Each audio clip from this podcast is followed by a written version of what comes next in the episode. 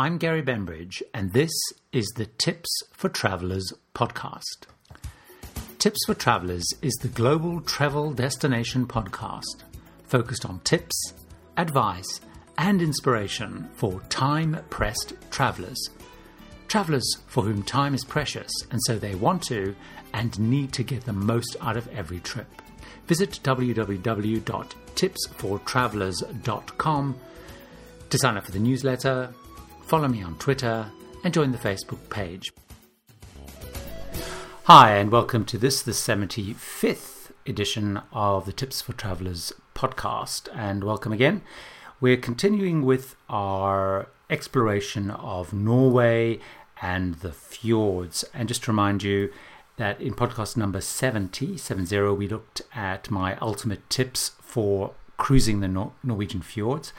In 73, we looked at Bergen, the second largest city in Norway. In podcast 74, we looked at the very stunning World Heritage Site of Geiranger. And in this podcast, we're going to look at a most remarkable place called Skjolden, which is in the Sognefjord. And what makes this place remarkable is to get there, you travel 130 odd miles inland. And it's really quite bizarre. You're on this massive big ship way inland, and it's just the most calm and beautiful and absolutely magnificent place. So if you're looking at itineraries for cruising to Norway and it has uh, Skjolden on, it's something I would really, really recommend you try and include as part of your your cruise. Most cruises tend to have a Geiranger on, but uh, certainly Skjolden is, is quite magnificent. It is the most furthest inland port in Norway, not surprisingly, as I mentioned, it's 130 odd miles inland. It's a tiny little village at the end of Sognefjord. And Sognefjord is the longest inland navigable fjord in Europe.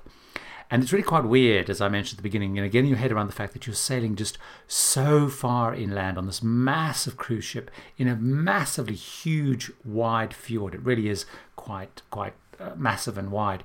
And also, what's important about this is you really do feel almost dwarfed in there because there are these huge mountains, and the highest peaks in Norway are actually in the area of, of Skjolden. It's very almost Swiss Alps like in terms of, of mountains. You do almost feel like you're you're in the Alps at some points because it's very Alp like, uh, the mountains. It's a very quiet, it's a very peaceful full town. And what, what I liked about it is a couple of things. First of all, it's, it's tiny. It has a population of about 250 people in the actual village, once you get there, you realize there's quite a lot of holiday lets, some very nice new modern ones actually. It's got a very large community centre called the Fjord Stue Centre, and it's got a climbing wall there, a swimming pool, a gift shop, a cafe, and they have very fast internet access there. It only costs about 10 Norwegian kroner, so that's about a pound or a dollar fifty. Very fast, very good internet access, and that's uh, where a lot of the crew and, and stuff sort of found and, and sat there. Although you can also get, by the way, uh, internet access at the little cruise port um, station, which I'll talk about in a second. In the village itself, you know, there's there's a very short walk to the, a beach area. The water's of course very cold because it's fed by all these fast flowing rivers, which are created by melting snow coming down from the mountains. So it's not particularly warm the water, but the village itself is not kind of geared and focused on serving cruise ships, and I quite like that. You know, versus Geiranger, which is a big popular cruise port. It gets 160 something cruise ships. It's very geared towards cruise passengers. But but uh, what makes Skjolden a nice place to visit? It, it's very remote. It's very small. There's a few guest houses. Uh, it doesn't seem to be as, as much even on the the, the local population itinerary, and it's just very very picturesque. And the fact that they don't make much effort, I really like it. It feels much less commercial than Geiranger uh, it feels much more idyllic. It feels much more unspoiled. Not that I'm saying Geiranger feels spoiled, but it, there's just much less activity. There's very few stores. There's very few people trying to sell tours. It, it's almost like that you've arrived unexpectedly. Now, in terms of docking, it's quite interesting, and I'm guessing they're trying to build up, uh, you know, getting people to go there. There is there is a, one sort of fixed dock which was only opened in 2010, which is the one that we docked at. But there is also now a very innovative and very revolutionary floating pier, which they've put in place. And this, this pier is really, really interesting because it floats, basically, as, as the word floating suggested. And, and it's a walkway which, and it's motorized. So when, when a ship sort of uh, gets into the, the fjord near the town, they can move this walkway, this floating walkway, out towards the ship. It can be extended, and then you can basically get off and walk straight into the town. You're right there in the heart of, of this little village. The, pier and walkway, it's called the Sea Walk, and was actually kind of tested by Cunard and Queen Elizabeth in August, uh, sort of July, August uh, 2012. It's it's a very innovative. The Seawalk itself, designed by a Norwegian company, and it's it's really clever because basically they can maneuver into position. Passengers can walk in town, and then they can actually withdraw the pier back to the shore if they want. So it leaves the the fjord kind of very open and unspoiled. I think the plan is to leave it out because people can then stroll out, look more at the at, at the fjord. Uh, further deeper into the the, the, the, the, the lake, the fjord itself, they can fish off it and, and, and, so on. But it can actually be pulled back in. And so it's very innovative. Skjolden's the first place to have it, and, and it's very experimental. And it's great, particularly if you dock there. It's kind of knowing that you're part of something new and, and, and exciting. So then, kind of exploring the little town and having some fun on the little pier and maybe braving the cold water. What what are the things that you should do if you've got limited time in Skjolden? Because you are going to be there as a cruise passenger. You're probably going to have most of the day. What should you absolutely do? It seemed to be to me that most people focused on the I'm going to pronounce this probably badly the the Sengjabert viewpoint, S E N G J A B E R G E T, Sengjabert viewpoint, and this seemed to be really really popular. It's about a mile walk from the village, and you basically walk up the hill to, to a viewing area. It's about 390 feet up from the, the sort of the, the level of, of the fjord. You get an incredible view from here, right across the village out into the fjord. It's not massively well signposted, but it's very popular. So you just follow your fellow passengers and, and people can, can direct you. The other thing to do is walking and bike rides. As I mentioned, this is a much more laid back, much more peaceful. And so walking and bike rides are a great idea. Bikes you can hire from the hotel. But of course, you can also uh, walk, and, and, walking is particularly popular with Norwegian visitors. Although we did actually see people on bicycle tours, uh, you know, camping and, and, and so on. Now, there's a road running right around the side of the fjords, and it makes a great place to cycle along or walk. So it's not steep hills. You're basically cycling right around the side of the fjord.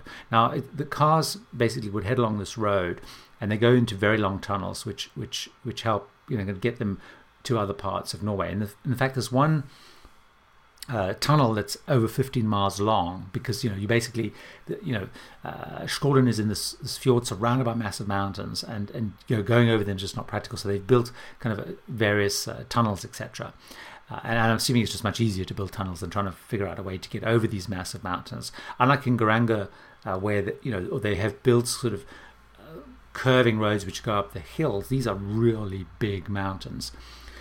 Saying that if people don't want to do more of their own thing, stroll about cycles, that you know, glacier viewing is probably the biggest and most popular thing and most organized thing from Skjolden because you can travel from here to uh, what's and again, uh, uh, excuse my pronunciation, but the the Jostedalbreen Glacier, the Jostedalbreen Glacier. This is the largest glacier in Europe, and it covers half of the Jotheim National Park, which is the big national park in in Norway. Uh, and the Jotheim National Park is literally half of it's covered by the Jostedalbreen Glacier. So at Skjolden, you can actually go and visit part of, of, of the glacier. And it's very popular. It's probably the most popular booked trip. Um, you, there's a visitor center there, and then what they do is they organize guided tours out onto the, the glacier. You know, there's some walking, there's some sort of more motorized ones around 30,000 people go there every year, so it's not gets massively busy. I mean, it's obviously very popular.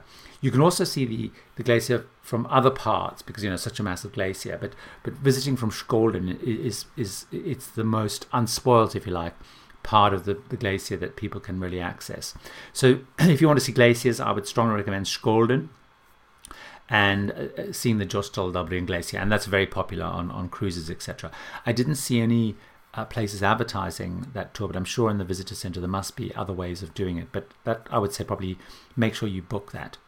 The other thing that's kind of well publicized, and I didn't go to, and I know a couple of people did, is is a stave church. Now I didn't know much about stave church, but quite a few people on the cruise went to visit this little church. It's about 20 miles out of Skjolden. Was listed as a UNESCO World Heritage Site in 1980, and stave churches apparently they date right back to the 10th century. So it, it, they're very old, and they're kind of these these um, stone-built little churches dotted all around. And this particular one dates right back to 1130. So it's, it's very old and it's very small. And, and basically, you go on a drive, it's 20 miles away. It's a bus tour, so you get to see lots of scenery. Kind of the church is almost used as the destination to kind of then sort of turn, turn around and come back and look at more scenery. So it's kind of a scenery kind of, if you want to see scenery, you don't want to walk, you don't want to drive, you don't want to walk up the hill, that's probably a, a great one to do. So overall, Skjolden, it's a very beautiful, it's a very calm place, and I think its main attraction is is just that. You know, you're 133, 130 odd miles from the sea. It's an amazing journey, first of all, to get there by ship. It's an amazing journey when you leave because you're just going forever, winding through these beautiful fjords. It's just a, it's it's really quite remarkable. Hopefully, it will stay as calm and unspoilt. I mean, clearly they want to get more cruise passengers and cruise ships there, but you know, it's a nice comparison to Geiranger and Skjolden. It's kind of a nice mix on a, on a route to see those two. So that's Skjolden. Remember, if you want to find out more, you can visit my blog at www.tipsfortravelers.com. If you look at the uh, video podcast, you'll find there I've posted um, a, a, a, it's kind of a 10 minute highlight of cruising the Norwegian fjords, and it shows quite a bit of Skjolden in that, and that's really worth having a look at. There's also a dedicated uh, video podcast on Skjolden as well on the Tips for Travelers video podcast, or you can watch those videos by uh, taking a look at the site. Um, hope you've enjoyed that. Remember, I'd really appreciate it if you don't subscribe. If you subscribe, if you're an iTunes user, it'd be great. Next time you're there to rate, leave a comment. It does help enormously for the podcast. But until next time, here's to absolutely fantastic and great travel. Tips for Travelers is the global travel destination podcast focused on tips advice, and inspiration for time pressed travellers. Travellers for whom time is precious and so they want to and need to get the most out of every trip. Visit www.tipsfortravelers.com to sign up for the newsletter, follow me on Twitter, and join the Facebook page.